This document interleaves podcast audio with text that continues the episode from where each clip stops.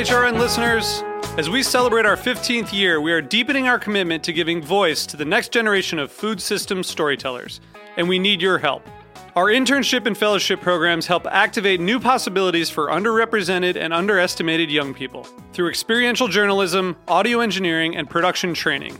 Through these unique programs, HRN helps food equity stewards build essential workforce readiness skills that expand their potential and foster economic mobility. Please consider supporting these critical programs.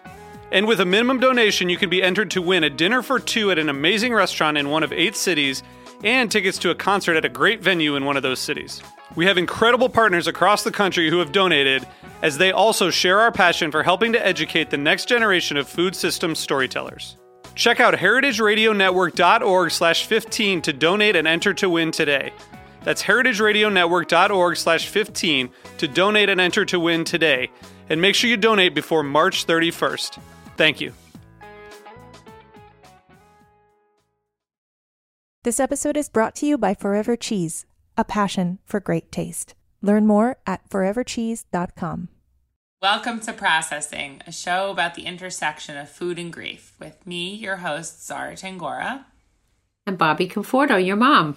Bobby Conforto, who's giggling because I was just being very silly before we were recording this intro. Um, today on the show, we have an amazing guest, Iris Ruth Pastor, who joins us to talk about her 45 year long struggle with bulimia. And uh, I loved chatting with Iris. It was such a lovely conversation. It was just, it was great. Really was. She she really shared um, so much experience of having had this really difficult journey, and I think she did it succinctly and well. And I think the you know listeners will really understand more about what this really devastating um, addiction is like for. Yeah. So, Bobby, Passover is coming up next weekend, and we mentioned in the end of this episode about um, the meal we want to share, and I was like, "Do you eat matzo balls for Passover?" I just want to mention I am in the middle of a my ending one migraine and potentially beginning another, so I forgot that you eat pa- matzo balls for Passover, but I know that you do, and I love matzo balls, and. uh I'm, you know, we're not very religious people, or I should say, we're not religious at all, but we did grow up with, you know, Jewish heritage and we love Jewish mm-hmm. foods. And so yes. I just wanted to say I'm really looking forward to Passover foods that I'm going to make. And making myself. a matzo ball lasagna? Yes, I'm. We're doing a collaboration with Shelsky's. It's a matzo ball lasagna. It's just matzo, dry matzo balls between layers of dry pasta. So get ready, people. It's to be amazing. Well, it would be fun to have a, a an ethnic meal together. I consider it that it's more cultural and ethnic. You know, both of us have a view of spirituality, but not of religion. But um, I know I, I grow up with um, deep roots because my mom actually had an Orthodox background. So I have deep roots into the cultural and um, ethnic uh, aspects of food. Mm. Yeah, I really love um, some of the traditional Jewish foods and definitely traditional Passover foods. We talked about brisket earlier, sweet and sour brisket. Love stuffed cabbage. Love matzo ball soup. Kugel. Passover is about unleavened. Things. Yes, correct. Yep. All and I remember Grandma breads. eating loved matzah. Grandma loved loved almost like burnt matzah with butter some, on it is one of the best things in the whole world. So I can eat it with butter. I'm gonna have some right now. I can't Ooh, wait. good. Ooh, I'm coming to Brooklyn to get some. All right, you know sweetie. what's really good? Matzah with um, tuna fish on it. Now let's well, talk about all our weirdest cracker. snacks that we like. and of course, there's matzo brei, which I remember growing up having that um, for breakfast, where you mix it with uh, yeah. eggs, almost like French toast. Yeah, but you make delicious. matzah. Very delicious. Love it, and cinnamon sugar on top. Okay, well, guys, I really hope that you enjoy. Um, if you celebrate Passover or if you're just in it for the delicious food or if you're in it for the religious aspects, I hope that everyone has a lovely Passover because you will it will be going on as this episode airs. And that you enjoy our episode with the lovely, sweet, wonderful, just I just, just got such a great vibe from Iris. She had such a wonderful energy to her. It was really, really and beautiful smile. I wish you could all see her smile. smile. She's just a wonderful human. It was really nice to connect with her. Yes. So thank you so much, Iris. And we can't wait to come up to New York and we can hang out as we talked about in the episode. That's how we feel about all our all our guests. We love them all so much. And uh, have a great week, you guys, and take care of yourselves and each other. Bye.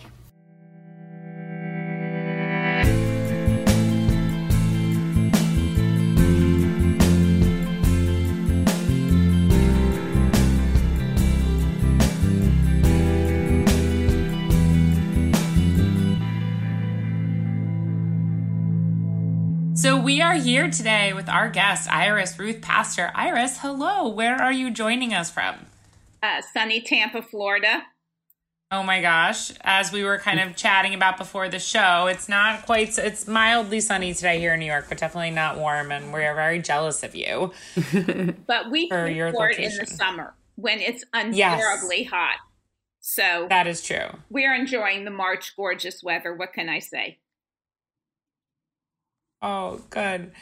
So, um, Iris, what have you been cooking lately? I mean, we're about a year into pandemic at this point, and I feel like some people are getting fatigued with cooking. Some people are still really into it. What What have you been making? What's been going on in your kitchen lately? When the pandemic first started, I went on a soup making binge and made all different kinds of soup vegetable soup, pea soup. I made hamburger and potato soup and froze them all. Ooh, that was the good part. Then when I went away, my freezer went out. So all Oh no. all the soups that I had frozen thawed and then re um, refroze, which made them unedible. So oh, that was very disappointing. So my newest thing now is smoothies. And I have this smoothie recipe that I made up that I think is delicious and everybody else thinks is disgusting. But I Okay, what is it? Tell us. Yeah. Okay, so what it is is it's a half a cup of cottage cheese. It's a scoop of protein powder. I put in a couple of shakes of ground cinnamon and a mostly thawed banana that has been frozen, and I put it in my NutriBullet. And honestly, it tastes like ice cream. And everybody I tell it to goes, "That's the grossest thing I've ever heard." But I Oh no, love- we've heard definitely heard grosser things. I mean, that sounds. I think that sounds nourishing. it sounds delicious, but you have to like it. That's the important I, I love it. I have it every morning, and I do sometimes do a variation, like using raspberries or blackberries or strawberries. But for some reason, the banana is the most wonderful thing to me, so I just stick with that. Yeah, a banana is one of those kind of really perfunctory but like very useful fruits, right? You know, maybe it's nobody's favorite fruit because of you don't crave it, but it's I mean maybe some people, but it you know, it's not like a peach or a pineapple or something, but it is it really gets the job done. And you have When you to need make it. sure it's fully ripe. That I found Yes. is very important. You can't, at least for me, I like them almost when they're rotten because then the taste is so much richer. So I think that's a consideration also. Absolutely. Absolutely. Well, Bobby, you know all about the soup soup craze. Bobby is a soup uh a Soupaholic. Soupaholic. yes, you It's a great way to eat food. You It know, is. it's- yeah, having had intestinal issues most of my adult life, I find that soup is just an easy way to take in a lot of nutrients, and I make sure that I put every type of nutrient in it, and then it's an easy form of digestion. So And I it like smells soups. so good.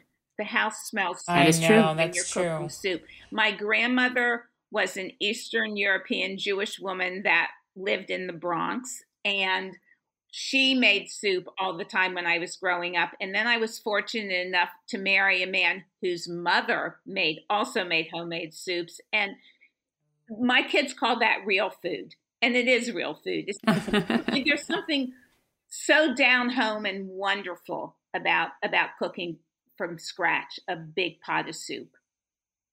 Totally. So Iris, you mentioned your grandma. So did you learn to cook from from grandma? I know that like your your relationship with your grandma, as you mentioned before we recorded this episode when we were chatting, you talked about how your grandmother was a pretty big influence in your life. Was she uh, influential in helping you kind of establish a relationship with food? Yes, but probably not. It, it turned out not in the healthiest way. She died when I was Mm. seven, but up until the time that she passed away, I would watch her make vegetable soup and grind the meat with the meat grinder to make meat blintzes and that type of thing.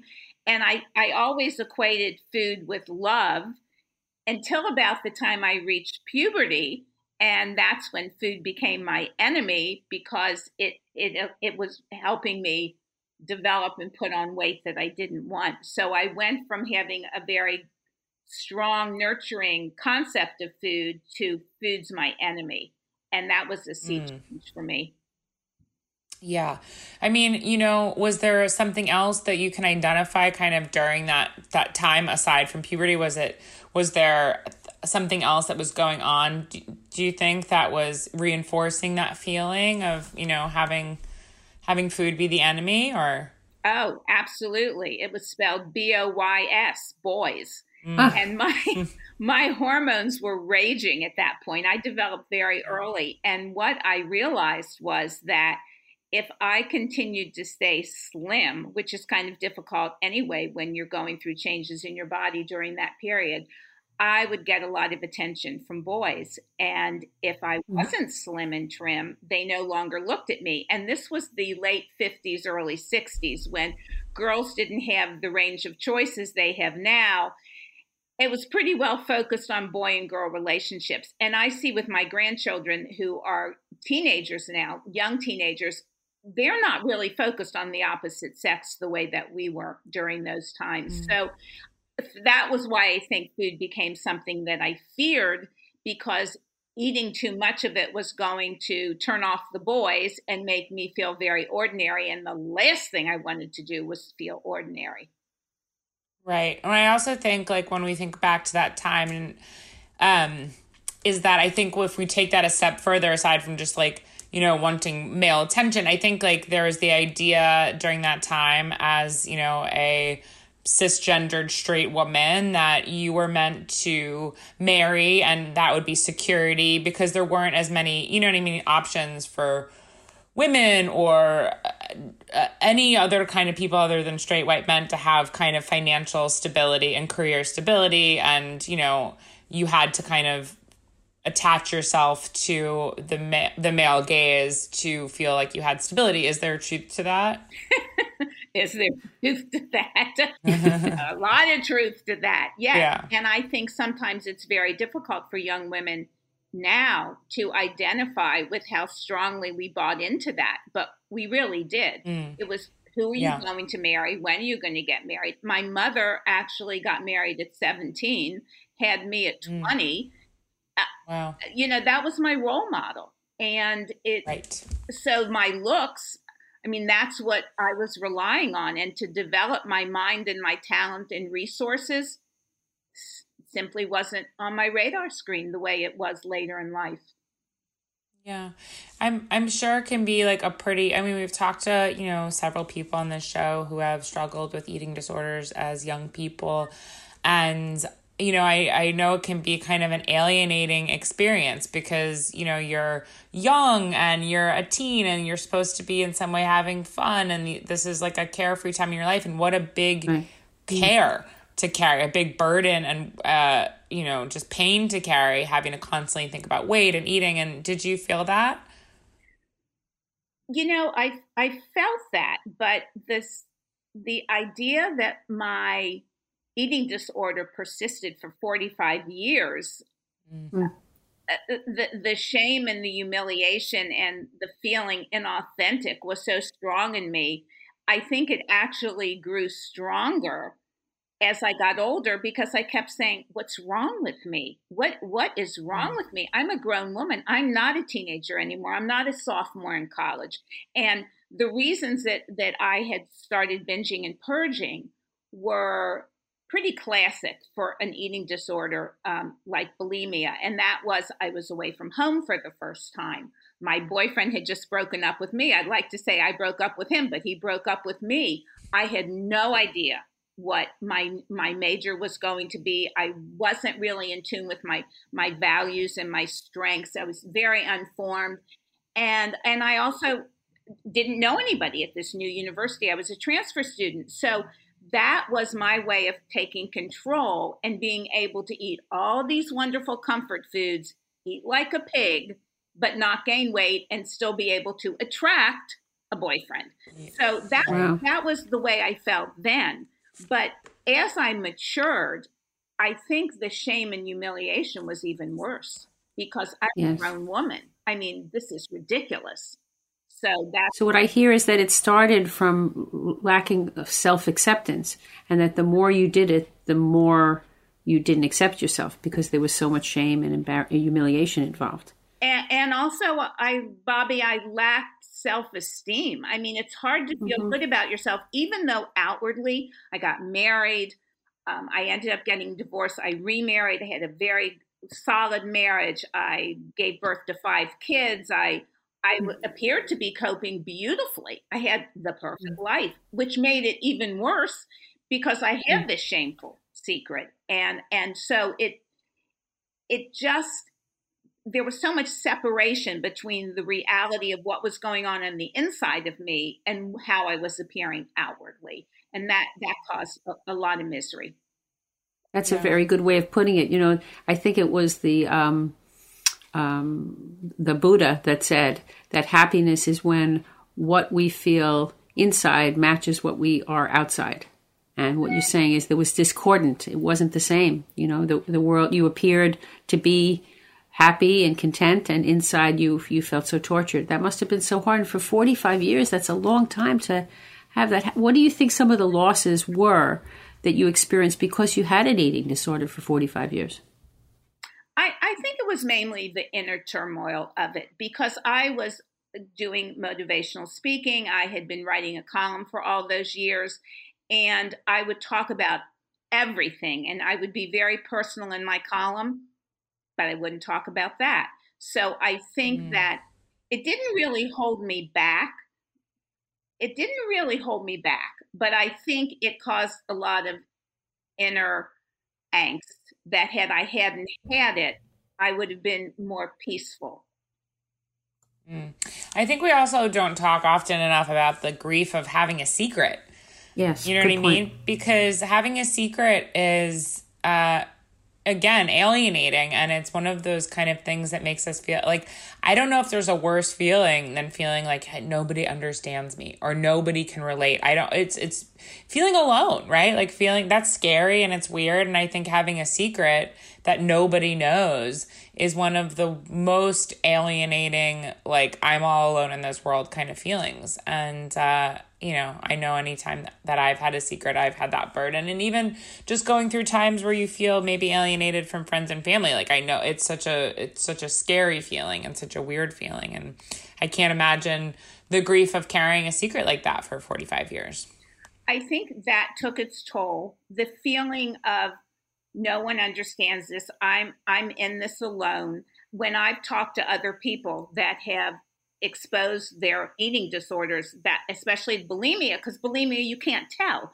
Anorexia, you can usually tell when somebody's anorexic. But Mhm. somebody said to me after I published my book, they said, Well, like, send me a picture of when you were bulimic. It was like, hello, I the same.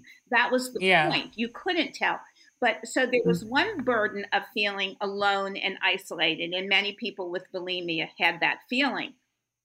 And so when you let your secret out, you think you're going to be relieved, but actually it causes a lot of pain and a lot of like Mm. people aren't real anxious to hear about that and they don't know exactly what to say and how to react to it. And then you have the family who didn't know about it and you're blasting it all over. So it's not it's not a done deal when you come out with your secret. You have to be prepared to meet with indifference and resistance and defensiveness. A lot of things. Mm. It's not just an instant relief. You have to come to terms with a lot of things when you when you divulge your secret. Now, when you came out with your secret, did you then begin a process of trying to heal the eating disorder? No. What I did, Bobby, was actually the opposite. I never told anybody till I was well on the way to recovery. So Uh-huh. I decided it was in 2012, Valentine's Day. I was the last time I binged and purged, and I said, I, I just can't keep doing this to my body. And then I entered a treatment center. It was right before I turned, excuse me, it was right before I turned 65. And the reason I did it then is because the, the eating disorder treatment center did not take Medicare. And I knew I'd be going on Medicare. So I went to this eating disorder treatment center.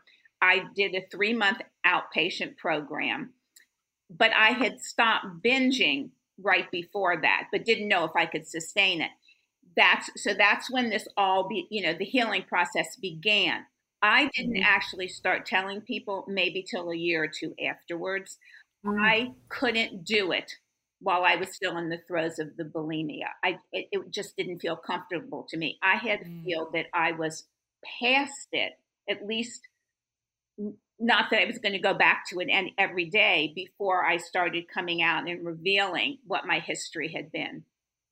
Yeah. Iris, can you tell us a little bit more about the healing process? You know, I know, I know from experience that that often eating disorders uh, you give the, a name called ED, you know, which is means that you have a relationship Oh, yes. with Ed. Oh yes. So can you tell us a little bit more I about that? can. My book talks about Ed as as a male figure, uh, not not erectile dysfunction, eating disorder. and I also actually have a musical that I'm working on now with Ed as a character. And I Mm. Wow. Yes, and I wrote a serious play before that about Ed as a character. So, so you're absolutely right. Ed, Ed is a force to be reckoned with, and I, I think in my case, it, it definitely what what scared me the most about Ed and what showed me how powerful he was is that my first husband, who I met in college when I was binging and purging, knew that I was binging and purging. This was the 60s. He didn't he and I had no name for it. No one had a name for it. He just thought it was quirky. And Right. he asked me one day to stop. I had I had eaten a great big meal. I had steak and potatoes and onion rings and pecan pie and a coke. And then I just proceeded to go in the bathroom and lock the door and I was going to throw up. And he says to me, You've got to stop doing this. If you don't stop, I'm leaving. Okay. And do you know what I Mm. said? See ya. Goodbye. And that moment, I chose Ed. And that was such a defining minute for me because I realized the power that Ed ha- had over me. And my, my marriage did break up. It didn't break up because of Ed, but that stayed with me. And when I got married to my second husband, and we've been married almost 45 years, I was so terrified that I couldn't share this with him because if he asked me to do it, I, I knew I wouldn't be able to give Ed up. And I didn't want him to become part of my battle. So I kept him completely out of it. Yes. You know, they say it, with any addiction that your main relationship is with the substance. So what you're saying is that was your marriage. That was your primary relationship Yes. with Ed. And Bobby, So tell us tell us more about your to me. healing. I actually want to just jump in very quickly and, and say something, which is that, you know, you initially said that you started kind of uh binging and purging as a means to attract like male attention and then you know you got married you had the you know quote male attention that maybe had been idealized as a young woman of finding a husband or whatever that you know i i ideal was to you at the time and then once you had the thing in which you had you know been binging and purging and had this eating disorder for in the first place it it wasn't actually the pro- you know what I mean? I just find that interesting that the thing that you had been doing it for actually wasn't even what you wasn't as important as the as the disease as Ed anymore. Well, Ed became a vehicle for so much more than just attracting Right. male. And and basically what I realized over the years is it was a way to cope. It was a way to relieve uh, anxiety and depression and stress. It was a way to manage my emotions and control my anger. So I, you know, I didn't have to face a lot of different things. I could be pretty I could be a pretty good coper because I was Yeah. binging and purging every night and getting all Right. that stuff out of my system. So you're right. It it evolved from attracting a male to really a coping mechanism for managing my emotions and it stayed that way. And and you bring up a very good point because it served a function. That's why that habit or addiction or behavior, whatever you want to call it, continued because it provided me something that I needed. And until I was able to find other substitutions for that, I couldn't give it up. And I had, and this is another thing I want to tell both of you. I've listened to a lot of people, a lot of women in midlife and beyond who had bulimia, either early on throughout their life or intermittently. And one of the things that they said is that they had been in therapy but never discussed it. And Mm. That is that's very that's very common, and it was exactly with me too. So I would go into therapy and talk about depression and stress and anger and all these things and learn from it. But I still continued to binge and purge, and I think one of the reasons I when I decided to stop purging that I was able to is that I had already absorbed so many good things from therapy that I was able to eradicate Ed because he no longer had that power over me. But I didn't really realize that fully. It took me a while to realize that the reasons I had binged and purged for so long no longer existed.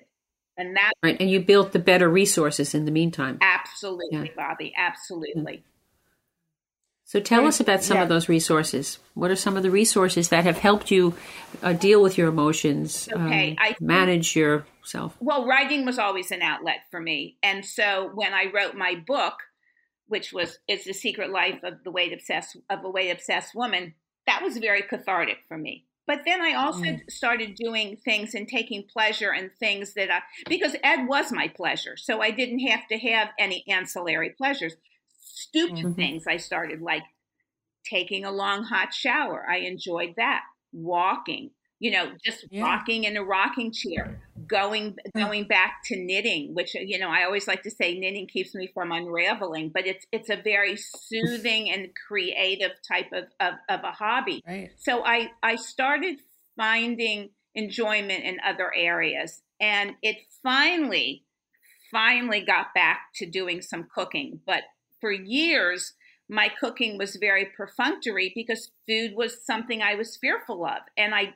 and I was mm. afraid to like if I baked a cake, I eat the whole batter and just throw it up. So it you know it was a gradual process back to not only cooking but talking about food, looking for recipes, being experimental in what I wanted to eat. That only came years after I had I had overcome and ousted Ed. Yeah. Yeah. And it's a, you know, such a such a deep routine to break, right? Like we talk about trying to break habits and and addictions and routines and and the grooves in our brain are are dug so deeply and things like that and in addictions because it's like fear based because it's so fear based. You know what I gathered from some of the things I read about what you wrote was that um, there was a f- you feared food, like you said before, because if you would start to eat it, you'd be afraid you wouldn't be able to stop.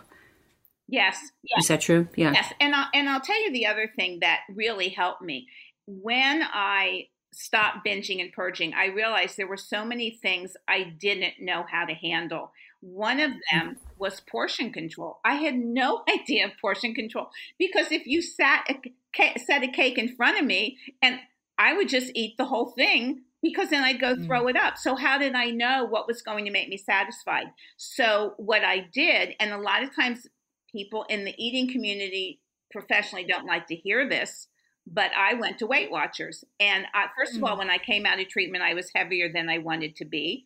And I knew I wanted to take the weight off, but I also knew I had to understand when I was hungry and what filled me up. And I had no basis for that ever. So Weight Watchers taught me portion control, and it also helped me identify when I was hungry. I didn't even know when mm. I was hungry because it didn't matter when I was hungry. I ate whether I was hungry or not. So those were all uh, kind of little victories along the way that helped me get back to a more normalized pattern of eating. So I, I learned when I was hungry, how much it would take for me to get full, because I don't have that automatic thing in my head where you put a plate in front of me and I'll eat until I'm stuffed or I'll eat until I'm comfortably full. No, no, no. I would just eat the whole thing because I doesn't. Yeah. So I it was learned behavior. The other thing that I embraced, but not easily in the beginning, was this whole intuitive eating theory, which is if you let your body kind of go naturally, it will tell you what it needs. mm. the most ridiculous thing I'd ever heard of at first. Because, mm, wow. well, my body's telling me I want to eat eight Oreos, so I'm just going to go ahead and eat it. So that was a mm. very, very difficult concept for me to understand, and I and I still struggle with that. You know what I'm hearing throughout this, Iris, is that if through your growing up, you didn't have a relationship with yourself. And that you have come to have a relationship with the self. Yeah. That it was hard to be with yourself. Yeah. It was hard to know what the self, what yourself needed. It was hard to know what yourself was, was healthy or unhealthy. So is that true that with these, um, the hobbies you described are singular hobbies, time with yourself, being comfortable with yourself? Uh, yes, I think you totally hit it on the nose. And I had no sense of self. And the interesting thing is because I wrote a column and I did speeches and different things like that, other people had a sense of me, but I didn't have a sense of Mm. myself, which was really disconcerting. But Bobby, that that really I didn't have Mm. that.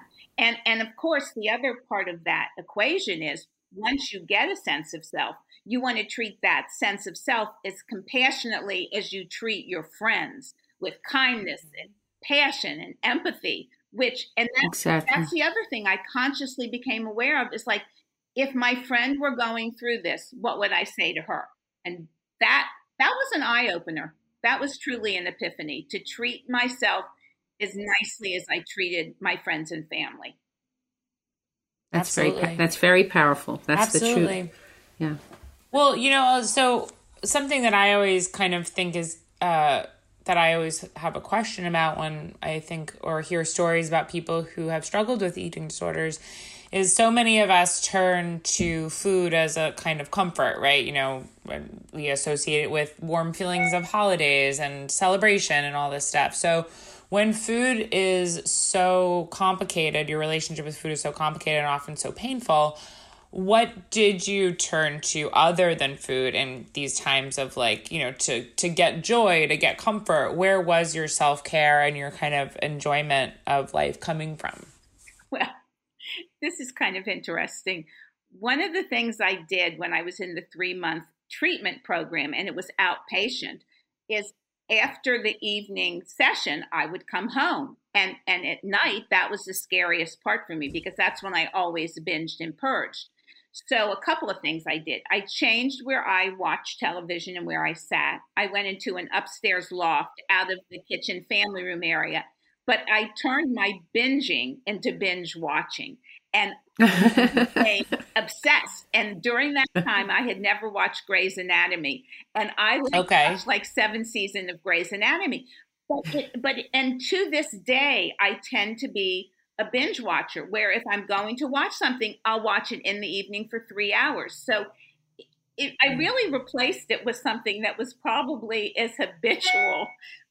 But Right. healthier, but much healthier. much healthier yeah Yes, Yeah. and and the knitting. The knitting is you can't eat and knit at the same time. So I definitely Kept your hands busy. yeah, I keep my hands busy and I I do I do purses and afghans and different things like that that Wow. don't take real intricate kinds of stitches so I can do it while I'm watching. But that those things were very important to me. And what I also found is I had spent and we kind of alluded to this earlier. I had spent so much time berating myself for Mm. being out of control that when I was in control and I had this excess energy, I put it towards creating. I put it towards just like like the whole world is a sponge to me and I'm constantly learning and doing and out there and exploring new things because I felt like I was had such an inner struggle for so many years. And I've Mm. heard other people say the same thing is that the time you take sp- thinking and agonizing over what's wrong with me, why am I out of control? Why am I eating like a pig? Why can't I overcome this? When you do, it's so liberating. Of course it is. There's hours and hours and hours of negative thinking about yourself, right? Yeah. And so now you're freed up. Yes, absolutely. Yeah. Absolutely. Well, yeah, I think a lot of people, you know, uh, like life is scary when we think about it. Even even people who have a relatively uncomplicated life, and then the more complications that come into it, and trauma and family issues and all kinds of stuff, like it gets scary to think how little control we have. And I think that most all of us try to find certain ways to feel like we have control. And some people are workaholics, and some people are alcoholics, and some people are nervous and some people are bulimic and i think that it's important to remember that like it, life just is scary and we don't have control and so it's very normal to want to try to push up against that and you know when we try to find ways to push up against it as young people that's not always the right way you know what i mean yeah. like right. when you're when you're 16 years old and you're trying to find a way to get control of life and that's such a time when you're you know coming into your own it's such a transitional time it's you know i think forgiveness to yourself and understanding that it's so it's so reasonable to like allow something like this to you know what i mean to fall into something like this like it's uh, it's unfortunate and i feel so much for you and anyone else who's gone through an eating disorder or any other kind of addiction it's but I think there's also an element of it when you can come to the other side to have compassion for yourself because it is so hard to find ways to cope with just being a person, you know. Compassion instead of self-loathing. Yeah. Yes. That was a, that was a very big step for me. But but the other mm. thing, the sea change I went through is that I began to realize I was doing things for healthy reasons. In other words, it used to be focused so much more on my looks, like, oh, I'm going to diet and lose weight so I look good in my bathing suit or whatever.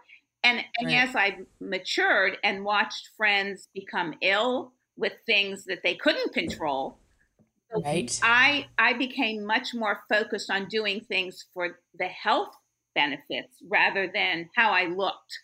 And I, I think part of that also was as I as I grew and matured, I realized, especially I think being Jewish played into this about how Judaism says that your that your body is a sacred vessel, and here I was abusing that, and that mm-hmm. caused a tremendous amount of guilt in me.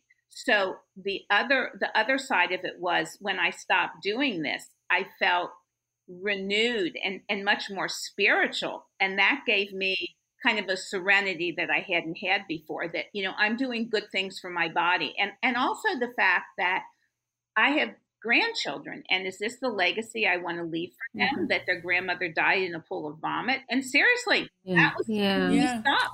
Is it was like all these things I've done that have been good and creative and resourceful, and then this is what they're going to remember me for. That's not that's not complete. You could have compassion for them, for your children and for your grandchildren, but you learn to have compassion for yourself. You know, you mentioned the word serenity before. There's a reason why the serenity prayer is used in 12 step programs you know, it is such a powerful thing, you know, telling us to notice the things, really notice the difference between the things we can control and the things we can't. Because if we keep focusing on the things we can't control, we don't notice all the things that are right in front of us that we can control. That's and generally, those are the internal things. We can't control others, we can't control what happens to us in life, but we can control, hopefully, our response to what happens but the to down, us in life. But the downside was I wasn't controlling it.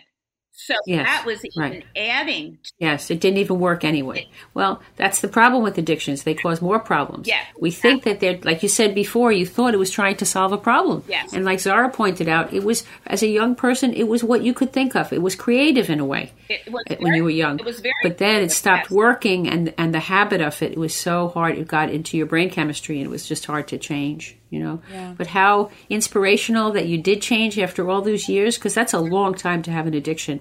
It Can is. I ask a, another personal question? What impact did having bulimia for 45 years have on your body?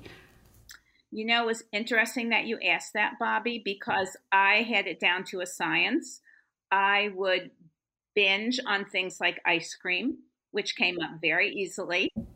Mm. And I would eat health. I mean, I binged and purged through every pregnancy but I took my vitamins and I ate healthy. And it was only at night at nine o'clock or 10 o'clock that I mostly would eat, you know, half a gallon or whatever of ice cream and then just go throw it up. So I really did have minimal impact from that.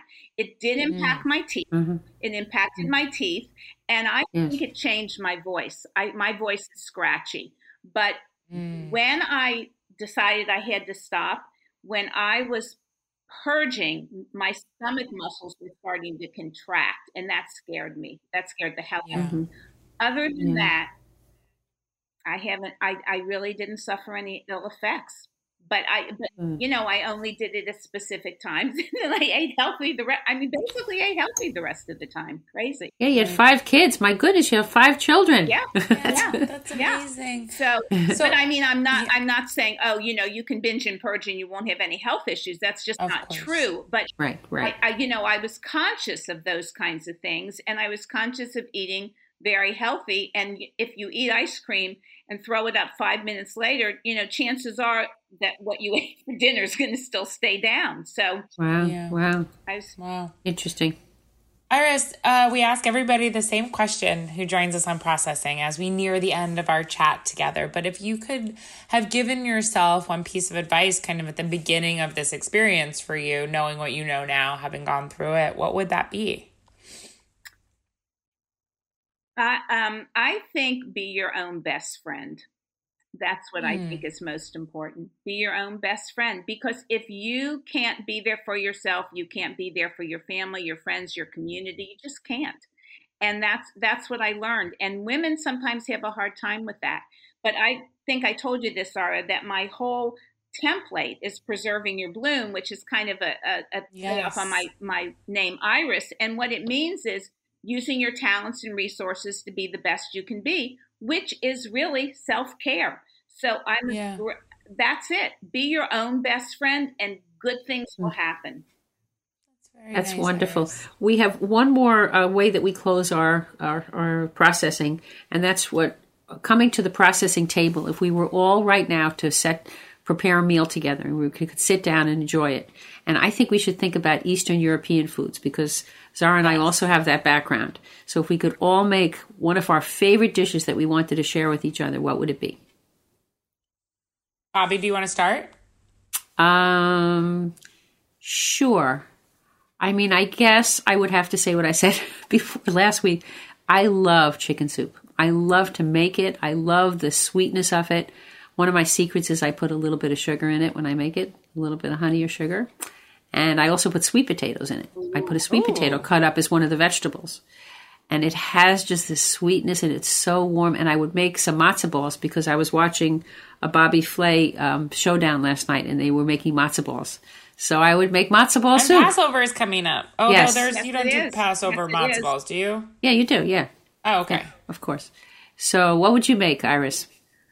I would say I would make brisket. There's there's mm, there's something about meat. I know you know it's not completely politically correct in these days, but there's something to me like the smell of a brisket and the taste of it and oh, such comfort best. food. I I would say brisket. And how just quickly, that. how do you make brisket? How do you make well, your brisket? There, there's one, my grandmother didn't use this recipe, but someone else had given it to me. And you use a first cut kosher brisket, but you you it, you it makes sweet and you make a sweet and sour, and you use yes. Coke. And I'm not sure what the, what the rest of the ingredients are, but one of them is actually regular Coke. And you- I wow. love that. That's fun. I think that's really fun. I like to put in my brisket ginger snaps. Ooh. ginger snaps. And I like to put apricots thing. in burgundy Ooh. and ginger snaps. Yeah. Oh, wait, I have one other thing that I've just yes, discovered of course. a couple years ago because my friend's son is a chef. Medjool dates with uh-huh. blue cheese. With, with, crumbled blue cheese. Yum. Oh, that sounds delicious. hey, that will be our dessert. And Zara, what are you going to make for this feast? Well, I was going to bring dessert. I like that matzah crack, the stuff that you put the matzah, um, when you put the caramel, like, um, it's kind of like toffee and then chocolate and sea salt and it's like makes it uh, like a little candy with matzah in the middle. It's delicious. Oh, Crackly somebody matzah. made that for me once. Okay, well we delicious. have a great processing table. yes, amazing. Uh. Iris, it was so nice to connect with you. You have such a warmth and you exude a natural warmth. You have this amazingly beautiful just aura around you and attitude and vibe. So it was just so wonderful to be in your company for this past 45 minutes. And um, we've been chatting for a while and we're so happy to have finally gotten you on the show. It was really, really just so lovely. What a lovely Friday morning conversation to Thank have with you. you. Thank you. I so appreciate it. And I just want you to know I do get to Brooklyn in New York. So Oh, well, please get together with you at some point. That would be Oh, so we'd fun. love that. Oh my We would gosh, love that would it. be wonderful. then we could have this meal for real. Yeah, we and could. just spend some time.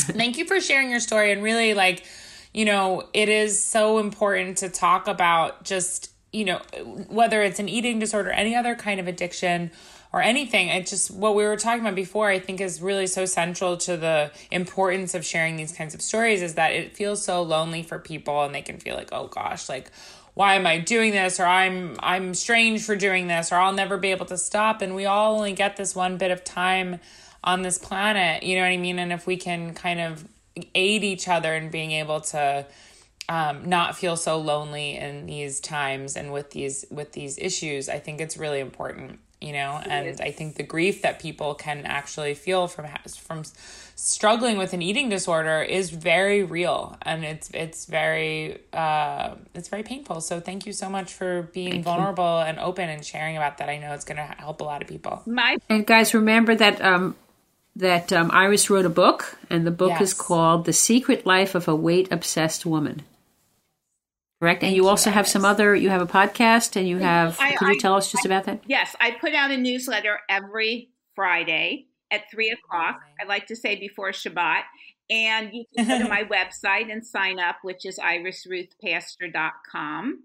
And yes, I do do podcasts, and my book is available anywhere books are so- bought and sold. So that is Can't definitely wait to read it. something.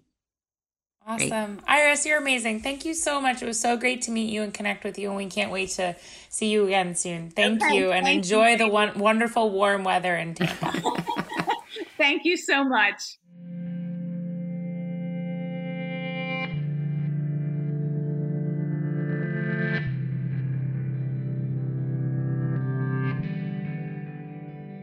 This episode is brought to you by Forever Cheese. Forever Cheese has been a pioneer in the specialty food industry for over 20 years. They source the most exceptional, authentic, and creative artisan cheese and accompaniments from Italy, Spain, Portugal, and Croatia. Every product they carry is thoughtfully hand selected from their trusted producers in Europe. The standards of Forever Cheese are legendary.